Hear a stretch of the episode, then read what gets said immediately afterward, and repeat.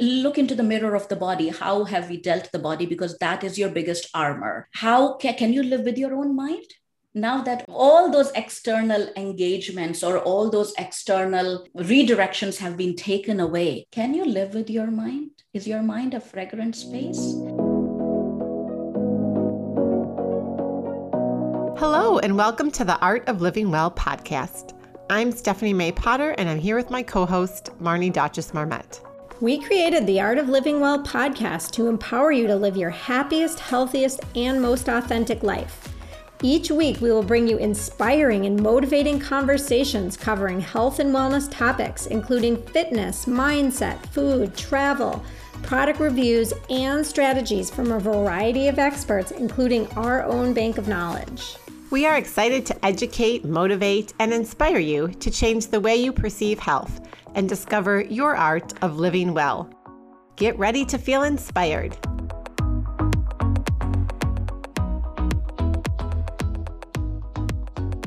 Hello, and welcome to episode eighty-seven of the Art of Living Well podcast.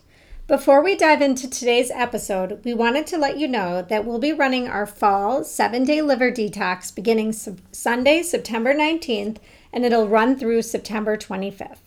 We'd love to have you join us, and the sign-up link is in our show notes and on our website, w w w dot the art of living well dot u s. We also want to ask that if you're enjoying this podcast, if you could please leave us a rating and a review on Apple Podcasts. It takes just two minutes, and it really helps us reach more people so that others can benefit from the inspiring conversations and resources that we share each week. If you enjoy this episode, we'd also love it if you would share it with a friend, family member, or anyone who you may think will benefit from this information. And with that, we are so excited to welcome today's guest, Indu Arora. Indu, an Ayurveda and yoga therapist, considers herself a student for a lifetime. She has been sharing about yoga philosophy, yoga therapy, and Ayurveda since nineteen ninety-nine. She is inspired by and taught under Kriya Yoga, Himalayan Yoga, Kashmir Shivaism, and Sivananda Yoga lineages. She has studied both yoga and Ayurveda in a traditional guru setting. Her teaching style is rooted in empowering and inspiring students to awaken their inner guru. Her core philosophy is, nothing has the greatest power to heal but self. In our conversation today with Indu, we cover so many topics. The overarching theme is really rest as self-care. We talk about, we dive into Ayurveda and some of the Ayurvedic principles. We talk about her new book, Soma, and what the title means and some of the self-care rituals that she shares in the book. And we dive into yoga practice, the physical practice, the mental practice, and even a little bit about mudras and what they are and how they work. Indu shares so many tips and strategies on how to manage self-care in your daily life, and we are excited to dive right in with Indu. But first, a quick word from our new sponsor, The Healthy Place, an online and brick-and-mortar supplement store based in Wisconsin. We know how overwhelming and confusing shopping for vitamins and supplements can be, and many people start taking supplements without understanding what their body needs. It is so important to ensure that the supplements you're taking are high quality, free of common allergens, G M Os, and third-party tested, so you know that what you are putting in your body is actually what it states on the bottle. We recently sat down and chatted with the founder of The Healthy Place, Tim O'Brien, whose mission as a company is to impact, empower, and educate every customer to learn, grow, and create a lifelong foundation of health and wellness. Both Tim and his wife and co-owner, Becky, strive to inspire their customers to make healthy changes that will impact every area of their life, and we couldn't agree more with their values. One of the things that sets The Healthy Place apart from the other places that you can buy supplements from is their team of wellness consultants who are ready to help you find the highest quality product. They won't just find you a product for what you believe you may need. They ask questions to understand the underlying condition that you're trying to address, and they really guide and educate you on your journey to find wellness. And now they have an online chat feature that duplicates the level of service that you get from their in-person store, allowing you to receive personalized service from the comfort of your home. Some common ailments they love helping customers address include chronic pain, stress, anxiety, sleep issues, and even energy and immunity. We were so impressed with their genuine desire to help educate and motivate their customers to get to the root of their issue and address it in a very holistic way. Another benefit we love about find your healthy place dot com is that they carry many different vetted brands so that you are not stuck with one brand or product to try. So head on over to find your healthy place dot com and chat with an online wellness consultant. You can use code LIVINGWELL for thirty percent off the full price of your supplement purchase. Hi, Indu. Thank you so much for being a guest on our podcast today. We are both so honored and excited to have you here. I met you a couple of years ago during my yoga teacher training, and you were really the first person to introduce me to the concept and even the word Ayurveda. And I remember I was so fascinated on the topic when I started to learn about it, and I immediately wanted to dive deeper. And I remember very clearly asking you like tons and tons of tons of questions during the session. And I went on to read a bunch of books. And anyway, so just welcome and thank you so much for being here. Thank you so much, Marnie and Stephanie, for having me at the Art of Living Well podcast. What a delight. What a wonderful name. And a very good day to all the listeners who are listening to this podcast. Thank you. First of all, we like to start off hearing about you share your journey and what led you to pursue your career as both a yoga therapist and an Ayurvedic teacher, healer, and also author of so many books. What led to that journey? That's, I think that's a very important question. In my case, I think it's the it's the environment, the the upbringing that really reinforced the value of uh, what to eat and how to seasonally change it.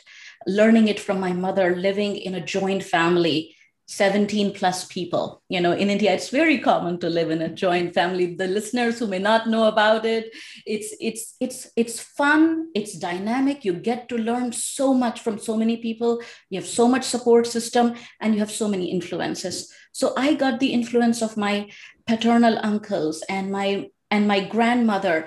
So all of that influence of how to use the herbs and the spices and the food seasonally, and the practice of contemplation, the practice of uh, breathing right, the practice of resting right.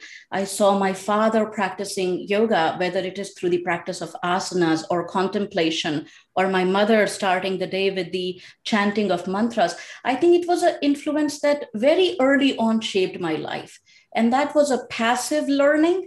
Uh, it was not, I was not so much actively involved, but I do remember very early on, right, uh, from the age of seven to eight, I had a journal in which I used to write down recipes, whatever my grandmother is sharing, my mother is sharing for simple things. I was always very curious about it, that, oh my God, such simple things can help you restore balance or take care of your cough or pain or fever. So maybe I can say that my curiosities were a little different. It was more about journaling these things. And I remember this, this image in my mind that, you know, my father practicing headstand and me just watching through the half side of the door and giggling that why he had to watch the world upside down when he can stand on his feet. You know, as a, as a, as a As a child, it's all funny, right? You know, why is he putting this oil in the nostril, or why is he breathing it, it, like this, you know, alternately? So all these things were funny, but also very, it made me inquisitive, and I used to make notes. And uh, so I would say that influence shaped on. And when the opportunity came, it was so clear that this is the path to follow. It was not even a question, and it has never been a question. And I can see myself till my last breath, just being a curious learner and sincerely following the path and sharing to the best of my ability. Wow. Thank you for sharing that. And I think as parents, and, you know, Marnie and I are both parents, and a lot of our listeners are parents, I'm just sort of envisioning this family life and really how we can instill that curiosity and the love of learning, like this curious learner. really as parents, that's all we want from our kids, right? And this passion that you have and this gift that you're now giving to the world. So it's very inspirational, even just in this opening of you sharing your journey. So thank you for that. Well, and also I just want to add on to that, like thinking about just as you were describing the way you were raised and the things your parents were doing, and then thinking about how I was raised in a pretty typical American household. My dad went to work, my mom, you know, did her thing, and and I, and then my brother and our dog were in the house, but nobody else. And just what a difference. Yes, yes. And it's, I would also like to say to all the parents, aspiring parents, those who nurture anyone or mother anyone, that your efforts count. Maybe you don't see the result yet in your kids. Maybe they are not living those principles right now. It takes time. You're planting seeds. Just trust your upbringing. In the right time, it will show up. That's such beautiful. And it's, it's I think it makes everyone feel good, because as parents, we can doubt ourselves. But I like that you said it was passive learning.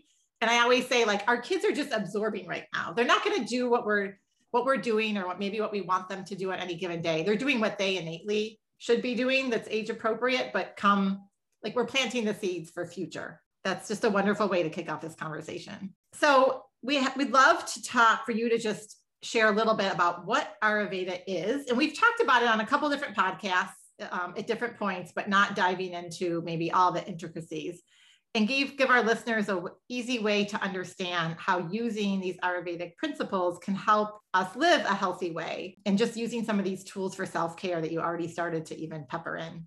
There are many different ways, Stephanie, to explain something. What Ayurveda is can be explained in one sentence, and maybe one year is not enough of conversing, conversation around it. And I mean it, because a typical Ayurvedic Vaidya, which is equivalent to a Western medical doctor study, involves around five plus years of learning. It's not a one hundred, two hundred hour course. Yet, I would like to share with you and to all the listeners that it is within reach for each and everyone. Ayurveda is the art of living well. May I bring them back to the name of your podcast? It is the art of living well. It is the art of observation, and not just living a life uh, in a passive way where you're not interacting. It is the art of observing that how the sun is rising and how is it impacting my breathing, my body temperature, my appetite. So then how do I choose what I'm going to eat? Or in the midday afternoon when the sun is so strong, and do I feel tired or fatigued? So maybe my body is pointing me towards taking rest. Or in the evening, if it is summers and the days are long, so how do I change the time of the activities? It's really about observing. That is this basic saying about Ayurveda, that it is based on this principle of, and I'm going to say it in Sanskrit, and then I'm going to explain it, yatha pinde tatha brahmande. Yatha means as is, pind means your body, your being, tatha means so is, brahmande, which means macrocosm. So your microcosm, your body, is a miniature macrocosm. And the macrocosm is an expanded microcosm. And it is, it may be to some extent easier to intellectually understand it, but there is a gap between intellectualization and realization. When we really start observing that the these rhythms of day and night, these rhythms of season really have a tangible effect on the body, on the breath, on the emotions, on the mind. And we start coming in coherence, in harmony with that. That is Ayurveda. Yes, it is about five elements, bodies made up by five elements, and so on and so forth. As I said, it is really the art of living well by observing and therefore making changes accordingly, having the courage to make those changes accordingly. I love the way you just described that. I've never heard it described that way. You know, oftentimes people will get into the doshas, your constitution, and all of that. So I really like the way you explain that. Thank you. Yes, you know, it's, it's, as I mentioned, it's easier to grasp it that way, Marnie. It's easier to grasp it, five elements, three doshas, but what I have observed in my limited uh, knowledge is it creates boxes. Mm-hmm. I am Vata, this is Pitta, yes. This is Kapha, and this food is Vata. This now in a family, even if we are nuclear families and we are one plus, right? One plus, there is someone else living with us. That person is physically, pranically, mentally different than us. Mm-hmm. So how do you practically bring in Ayurveda in such, in such a living situation? You'll become, in a way, obsessed with what is the content of this food. And it will just make us move more towards products, right? Whether it is food or something to apply or something to do, it will pull us outward, but not in a way where we come together practically, not putting things into boxes. It, this, I feel, makes us empowered. Each one of us observe, listen to the body. See, when you eat this kind of food, heavy, creamy, or spicy, or sour, what does your body say? Because the body does say. It is a dialogue, not a monologue.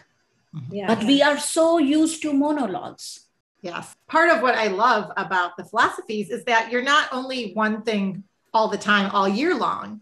So it's understanding the different doshas. Just because I'm maybe more Vata than Pitta, it doesn't mean that you should st- still shouldn't understand what brings you in balance, out of balance, because sometimes having the understanding and the awareness, because you're listening to your body and having those like tools and skills in your toolbox, then you can tap into them when you know you're feeling a little bit out of balance. And I like that you said, like, not putting you into a box of, because we do that with everything. I'm this, so therefore I have to do something one way.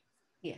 And that's not listening to your body innately, right? Yes. And that is just, as you very well mentioned, someone, it's so easier to then say, oh, I'm so Vata-fied, or this is so Pitta. Oh my God, you are so Kapha. But aren't we using the knowledge for creating judgments then instead of yes. empowerment? Totally. Mm-hmm. Is this really the purpose of knowledge?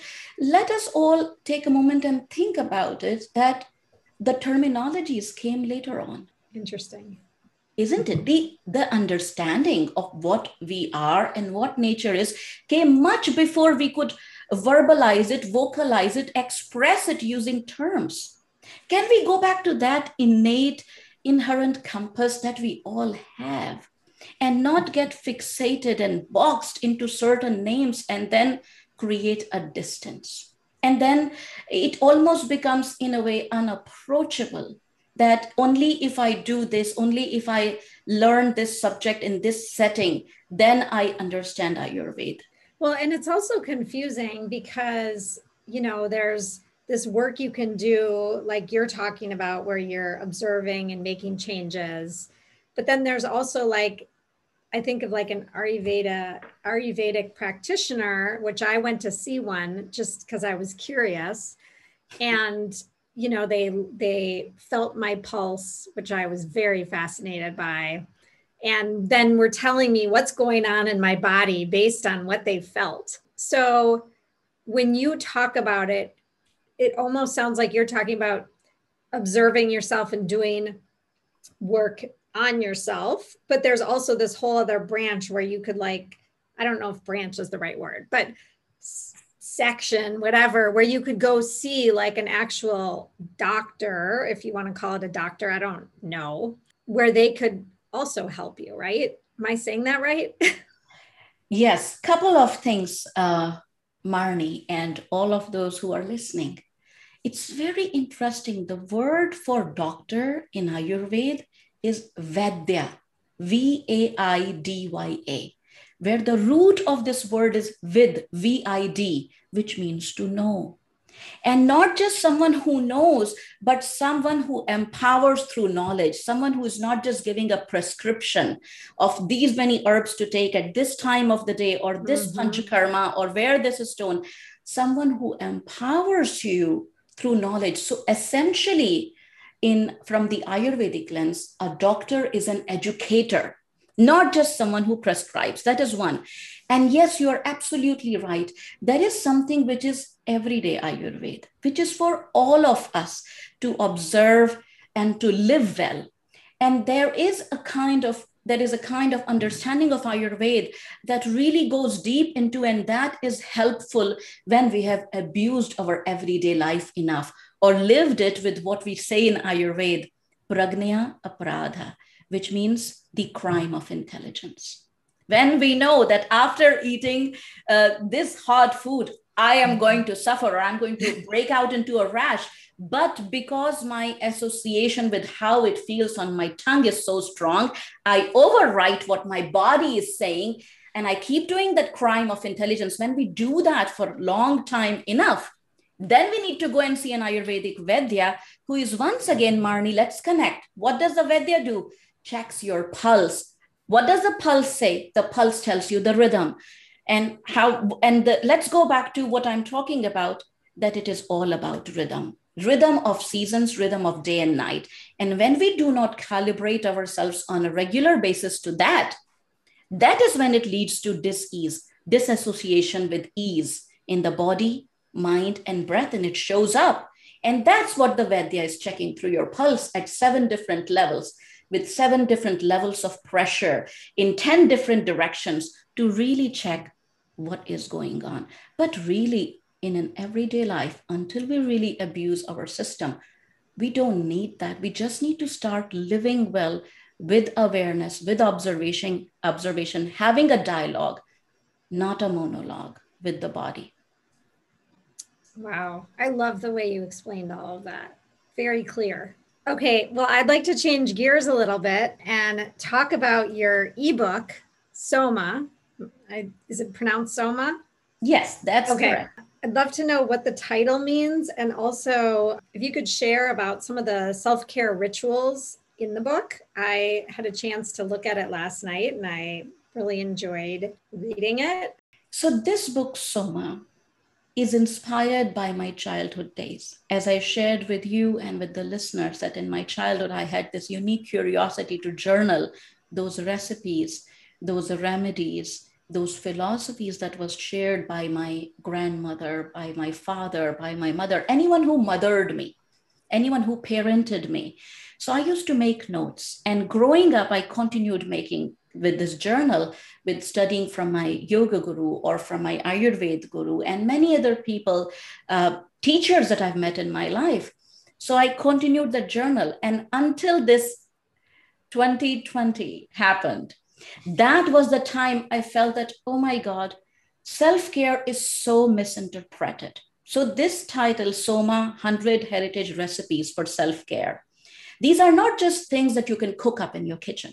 These are recipes, remedies, and practices to live by on an everyday basis. And these one hundred recipes are described in the book in a very ordinary language.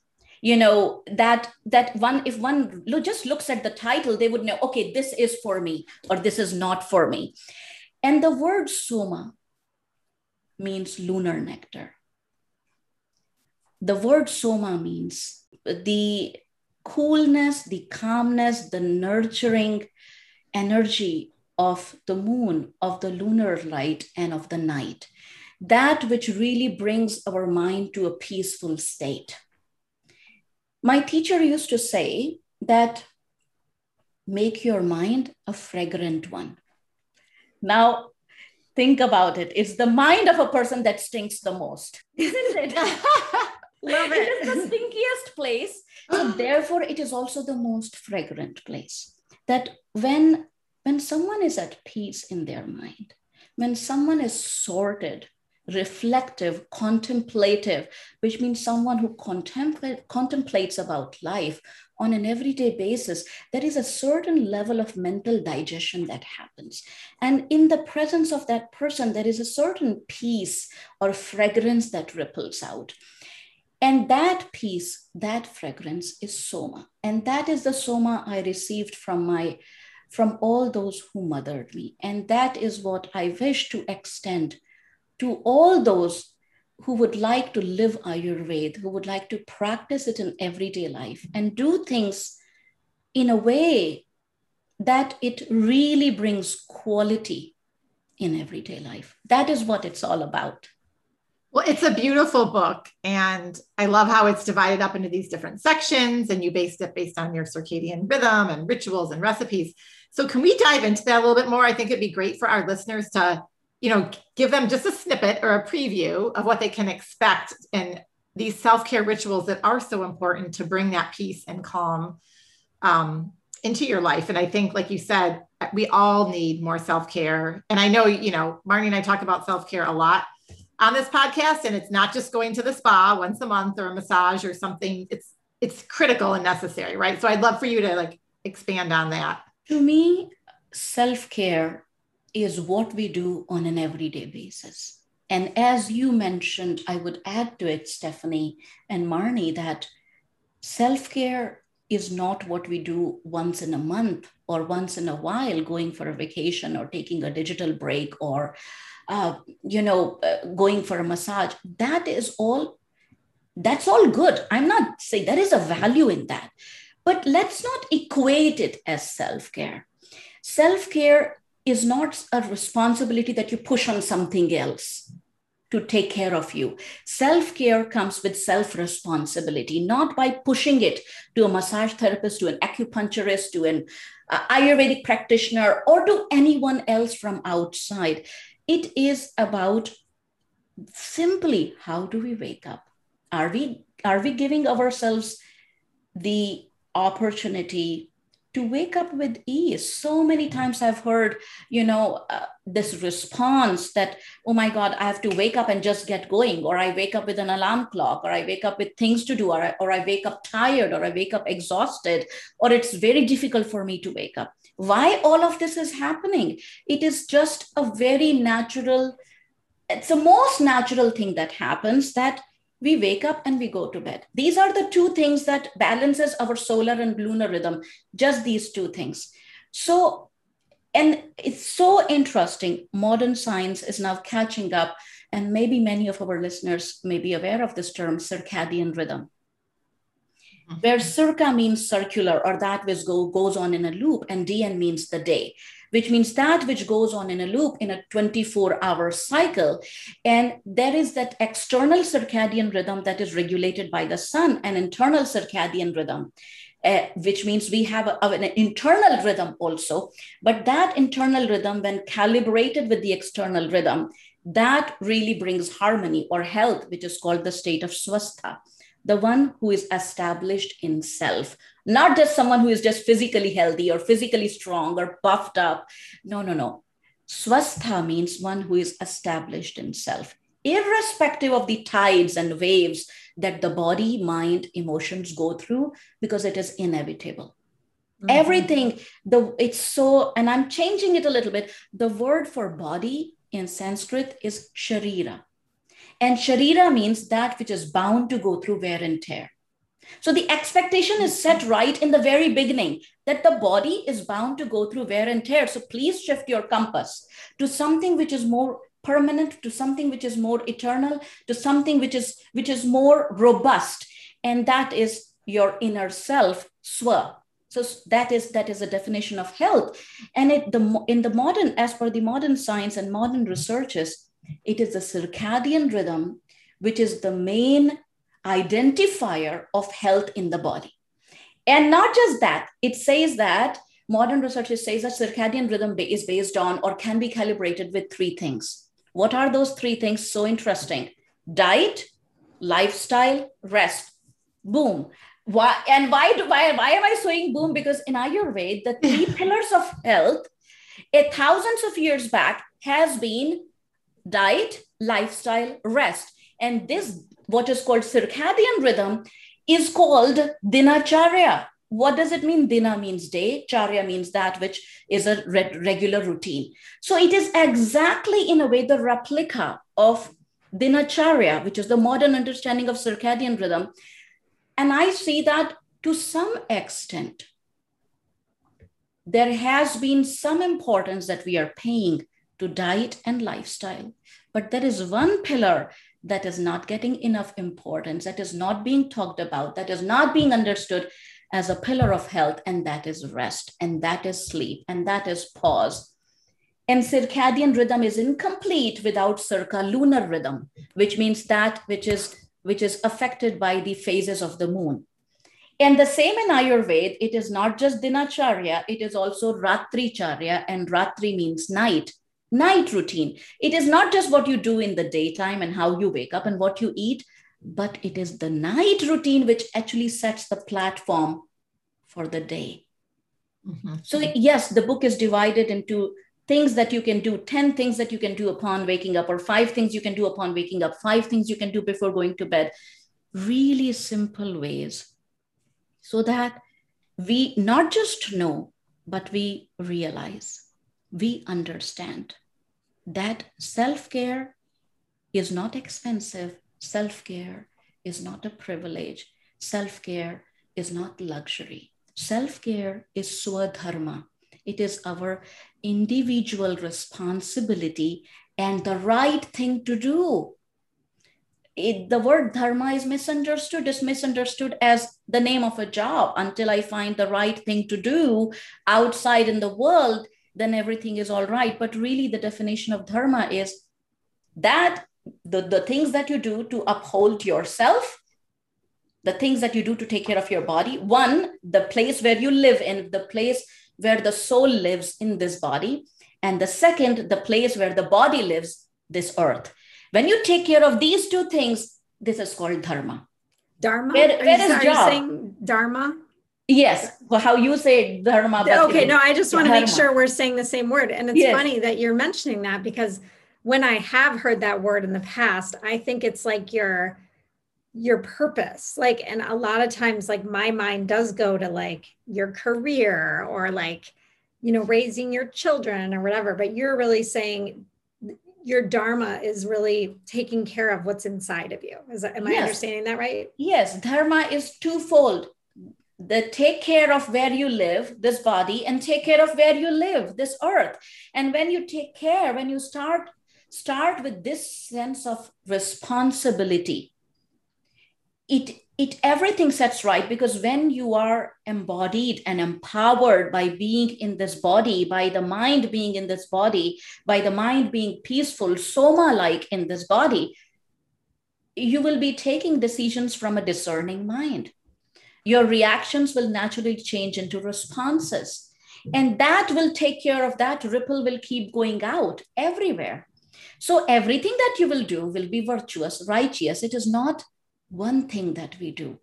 Marnie, it is again, yogic philosophy and Ayurvedic philosophy are not so driven, you know, like modern society, that until you attain this or achieve this, you are nothing. It's, it's very simple principles of living life. Don't harm. Yoga starts with ahimsa. Don't harm. Mm-hmm. There is a very basic definition of dharma. Ahimsa parmo dharma. The highest dharma is non-violence. So mm-hmm. where is job here? Where is profession? Where is something driven here?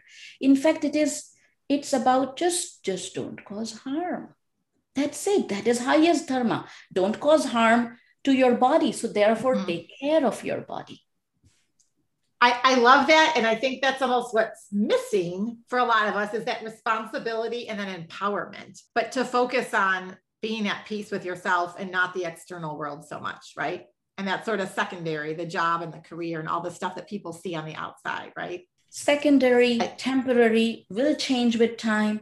But mm-hmm. the one thing that is constant is, and I am sure many of the listeners would agree, that we have We have been in some ways forced to live, look into the mirror in, in the, this pandemic time, mm-hmm. that uh, we l- look into the mirror of the body. How have we dealt the body? Because that is your biggest armor. How ca- can you live with your own mind? Now that all those external engagements or all those external uh, redirections have been taken away, can you live with your mind? Is your mind a fragrant space? So if it is not, and if your body is not healthy, we have been forced to, to look into the mirror and face this question, am I at peace in my mind? And am I healthy enough, strong enough in my body to go through turbulent times? And in a way, we have been also assured by Mother Nature globally to take rest, because we have postponed it enough and we have underestimated it. Uh, as a society, we have favored multitasking. As a society, we have favored that uh, if you can do more things, that better, that's better. And uh, sleep and rest are not important. You can keep pushing. You can take those energy drinks, or I don't know what all different things are available that can keep you awake at night. And it is as if it's some kind of a superpower yeah. to, to, to not give in to the sleep pressure. To not listen to your body, it's some kind of super, yay, I can do it. I gave my more than one hundred percent. First of all, uh, that's an oxymoron. How do you give more than one hundred percent? It's just not possible. So how do, why do we say that? Why do we even verbalize something like that and put that pressure on ourselves and on others? It's just not possible. So why do we even say that? And, and why we don't understand. And I think, I think, to some, those who were ready to contemplate, to take a pause, to take this as an opportunity to dive in, it has become clear that rest is important and cannot be postponed and cannot be replaced with anything else. Anything, yeah. Nothing can replace your night sleep. Nothing, neither Shavasana nor Yog Nidra, if you're talking about yogic things, nor an herb or a panchkarma or a retreat, if you're talking about Ayurveda, they cannot replace sleep. They were not designed to replace sleep. They had a completely different purpose. Can they support us? Absolutely. Can they support us if we have uh, postponed sleep, if we have uh, underestimated the power of rest? Can they support? Absolutely. But they are not there that, okay, I'm going to do three times Shavasana, so therefore I don't need eight hours of sleep. That is illusion. That mm-hmm. is not why this tool was designed. Therefore, it won't work. So, so how does a person like unlearn or start to unwind to get back to themselves? How does one unlearn? One unlearns by first of all realizing that something needs to be done, that something that's happening in my life, physically, emotionally, in whatever ways, is not sitting well.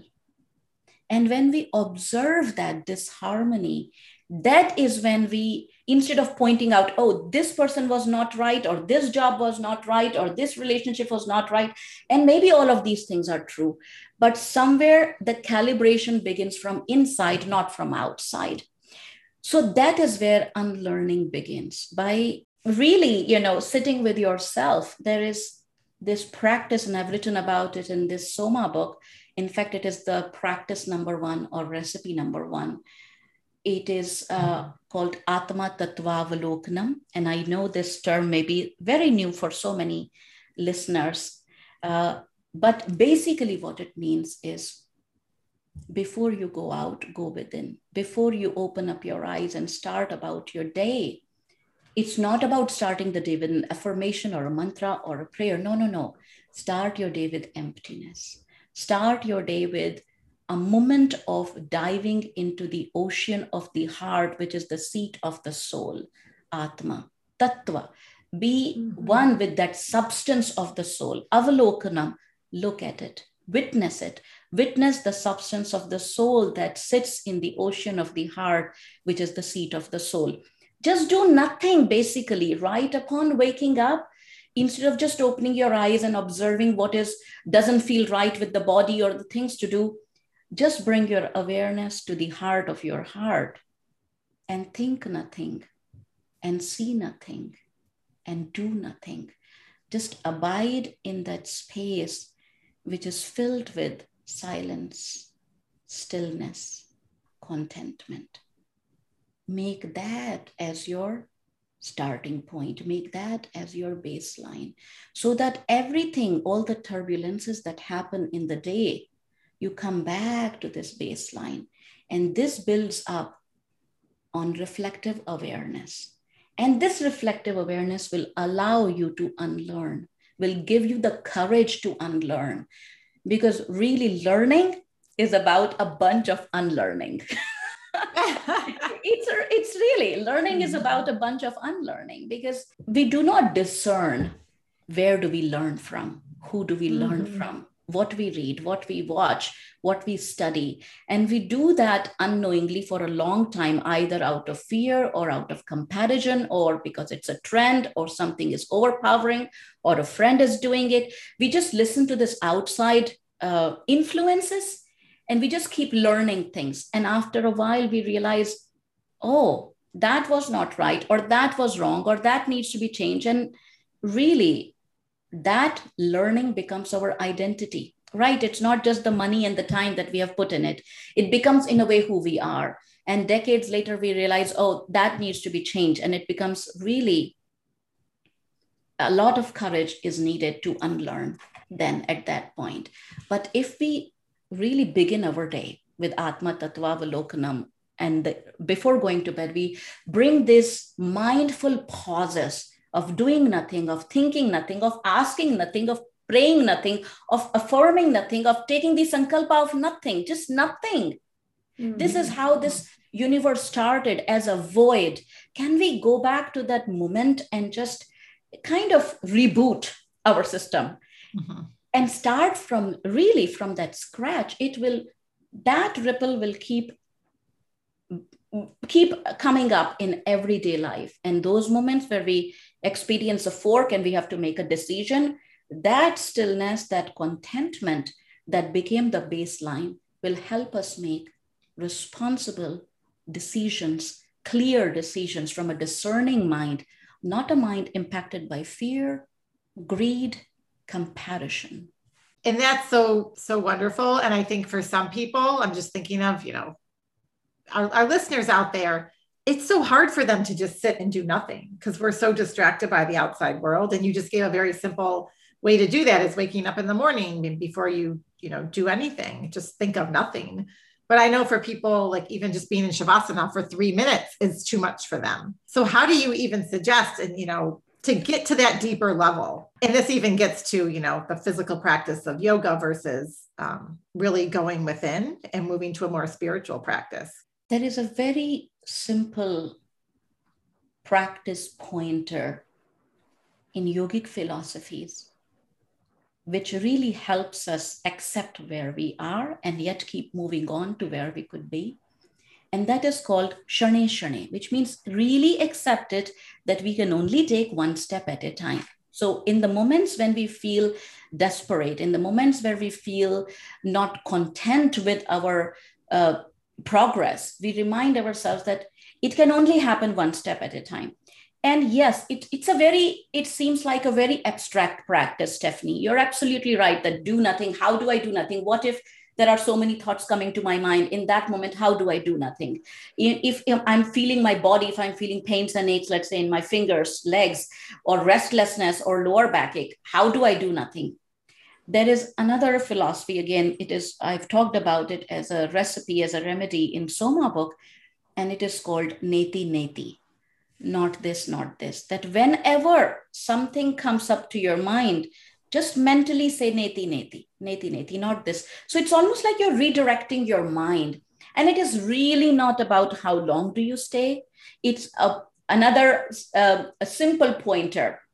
And those who are students of Ayurveda, this can be helpful. The lower jaw, our lower jaw represents Prakriti, which means that's upper jaw never moves, right? And the concept of Purusha is that which is a silent witness. And Prakriti is that which moves and creates ripples and creates all kinds of permutations and combinations of matter and energy. In the morning, before even opening the eyes, soften the lower jaw, drop it so that there is no movement. And lower jaw represents this different dynamic states of mind, which in Ayurveda and yoga is called sattva, rajas, tamas, clear, turbulent, and dull. Hmm? So you simply drop the lower jaw. And as you drop, soften the lower jaw. Imagine your mind dropping in the heart of the heart like a suspended drop of nectar. And just stay there for as long as you can feel that suspension. It might be seconds. It might be thirty seconds. It might be a minute. Time doesn't matter here. Just soften the lower jaw and let the mind drop in the heart of the heart. and think nothing. Even a moment of this experience is an elixir, is, an, is the ambrosia that's going to nurture you for the next twenty-four hours.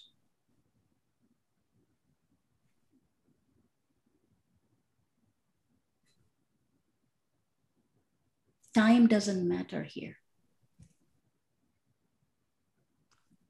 That so was very powerful. Relaxing, yeah. yeah. I'm amazed that you have a philosophy. Like, there's a philosophy for everything. It's it's a, and it's all makes sense. I mean, it it's so smart. Like, and and simple, I don't know though. Why everybody doesn't live by all these philosophies. You're like, well, if there's things going in your head, just say neti neti, and like there's an like there's an answer for everything. And I th- I just am so fascinated by it. This is this is important. The term for philosophy in Sanskrit, and I keep coming back to Sanskrit, my dear listeners, is because there are some terms that simply cannot be replicated or simply cannot be translated. There is just no synonym to it. And when, mm-hmm. and when we find synonyms, we lose half the meaning of it. So the real word for philosophy in Sanskrit is darshan. And darshan mm-hmm. is not just something where you're philosophizing an idea. Darshan means having a tangible experience of the truth. So philosophy, which may be understood as just an idea, the word for it is darshan, which means a tangible experience of truth. So if it is not practical, if it is not livable, it is truly not a philosophy. So if we have not yet found ways to live the philosophy, to experience it tangibly, we are missing some connection of the dots. And it may sound so, it may sound like a simple solution, but it's really, really not. It's not dilution. It is not reductionist, but really start prioritizing sleep, because the true connections are made when we are sleeping, when we are napping, when we are resting. That is the time when the brain is really digesting all those sensory, emotional experiences and creating some essence, creating some meaning out of it, and letting go of that which doesn't serve. Uh, it's funny, but I usually, usually call sleep, uh, dreams as the burps of the mind. You know, it's digesting. It's digesting your everyday life. So at times oh. we give too much importance even to dreams. We want to understand. Oh, don't try to understand everything. It's just let the system do. Everything is not meant to be understood. Otherwise, you would not experience it while sleeping. You know, that is a certain thing that needs to be done in the way. It's everything is at a very, very fast forward pace when we are sleeping. So it is not following the same uh, linear understanding of time that we experience in our in our waking life. So anyways, so those dreams, those burps of the mind are really, really yeah. important. Take them, allow them. And it's it's also worth connecting that in Ayurveda, there is this very important concept, which is called adharanya vega, which means, simply means non-suppressible urges. There are thirteen such non-suppressible urges. Those non-suppressible urges are uh, sleep, sneezing, belching, coughing, vomiting, laughter, tears, breathing, hmm? sleep, mm. rest, defecation, urination. These are thirteen non-suppressible urges. Now take a moment, my dear listeners, and think about how many among these do we suppress in an everyday life? How many times have you suppressed a yawn? How many times have you suppressed the urge for defecation, urination, hunger? How many times have you suppressed the laughter that wanted to come out, open, bubbling, rippling? How many times have you suppressed your tears and held that lump in the throat? How many times? These are non-suppressible urges. They should be allowed. This is body's intelligence. We suppress them, and then we wonder why so many autoimmune conditions, why the digestive system is not in rhythm, why the hormones are not in rhythm. Well, we are not allowing these non-suppressible urges to express, and, and sleep and burps are non-suppressible urges. And when you're sleeping and dreaming, you're allowing both. So please take rest. And prioritize sleep and prescribe yourself sleep and practice sleep, whether it is in the form of nap, whether it is through the practice of some guided relaxation, just prioritize sleep, prioritize self-reflection. These are, these are really the pillars that guide our life. Okay, I love, I've never heard of these thirteen non-suppressible urges, but I love it. And it just makes so much sense that by not tuning in and being intuitive with our bodies and listening, then it creates havoc in many areas of our lives, physically, mentally, emotionally, right? And so just listening to these, um, you know, eat when we're hungry. Don't worry about some fourteen hour fasting cycle that someone told you you should do, you know, so simple, but obviously hard to implement too. So where, Indu, where can people like not only find you, but just, I know you have all these amazing training courses. So we want you to use this platform as an opportunity to talk about it so others can learn and start to, you know, incorporate this into their lives. A simple place would be where I keep up, uh, updating, whether it is the upcoming trainings or any new books that are coming up, or even a free library of all articles, is my website. It is just like my name, indu arora dot com. Uh, there are, there are a couple of books. There are three books that I've written so far. The discussion about non-suppressible urges and pranas and doshas, and seeing the asanas and pranayama and meditation in the light of doshas. Those, those of the listeners who are really intrigued and want to study uh, how yoga and Ayurveda intersect, and how can I, while practicing yogasanas, bring in the concept of Ayurveda. There is this book that I published in twenty nineteen, which is called Yoga, Ancient Heritage Tomorrow's Vision. It's really a detailed book on that subject. Um, then Soma, one hundred Heritage Recipes of Self-Care. That is an ebook, easily, immediately accessible. Mudra, The Sacred Secret. How can we practice every day? You know, some hand gestures to bring a balance of pranas and elements. So there is, there are different ways to learn, either that free library or these books or these trainings. There are two trainings coming up at the end of this year. In September, there is one which is uh, a three-class series, which is uh, called Self-Care Restore, where it is two-hour classes, and we really go into sleep rituals and restoring rituals. And then there is those who would really like to study about Shavasana. Uh, there is a five-day training coming up on that, and five-day, it's a full-day engagement, virtual trainings. So there is so much. Uh, I'm just happy, my dear listeners, that even though I cannot hear you, I got a chance to be with you in some way. And I hope this time benefits you, and that uh, the amazing job that Stephanie and Marnie is doing through Art of Living Well podcast, that it helps you. It's a good value to your time. And if we meet again, whether through a book or through a training or through some other platform, what a pleasure, what a delight. And if not, I'm just so happy that we met.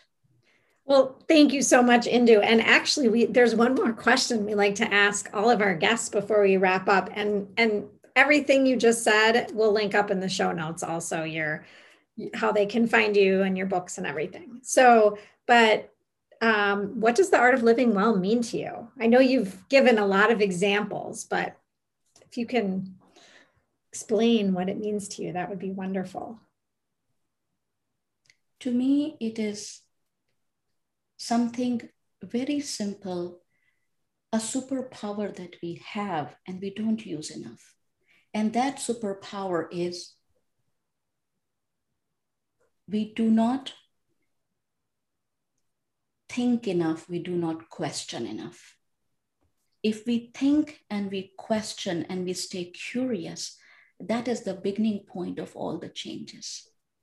But when we make our life as some kind of a race, as some kind of a goal that needs to be achieved in a very certain limited time boundaries, we are missing the point of living the life well. Question, which means stay curious. This is so important. Don't just give in. Don't just accept answers given by someone. Find them for the, yourself. Those are your real solutions. That will bring true contentment. Use anything else from outside as an inspiration, but the real answers you will find inside you, within you, already there, waiting for you to just look at them. So stay curious, which means be inquisitive, and take micro doses of pause and reflection. I was passed on this philosophy by my father at a very young age, the art of contemplation. And today I share that with you because that has changed the way I live my life. And I hope that it brings enrichment and fulfillment to your life as well. That may that become the art of living well, the micro doses of pause and staying curious. Oh, that was beautiful. So inspirational. I think we can all take more pauses and reflect and contemplate. So, and, and I love how you say that the answers all lie within us. Mm-hmm. It's a good reminder. Absolutely. Thank you so much, Indu, for coming on our show today. It's been a joy having you. I've learned so much. So I wish yeah. you all the best. Thank you to the listeners for your time, and to both of you and the entire team that puts together all the work. Please accept my greetings and my namaste, and lots of love to all of you. Thank you. Namaste. Same to you. Thank you. Thank you so much for listening to the Art of Living Well podcast. We are so grateful that you joined us today. If you enjoyed this episode, please share it with a friend or anyone else you think may benefit from this information. We'd love for you to subscribe to our podcast, leave us a review, and tag the Art of Living Well podcast on social media. If you want more inspiration in between episodes, you can find us on social media at the Art of Living underscore well on Instagram and Facebook, where we will share snippets from our daily lives and our journey to living well.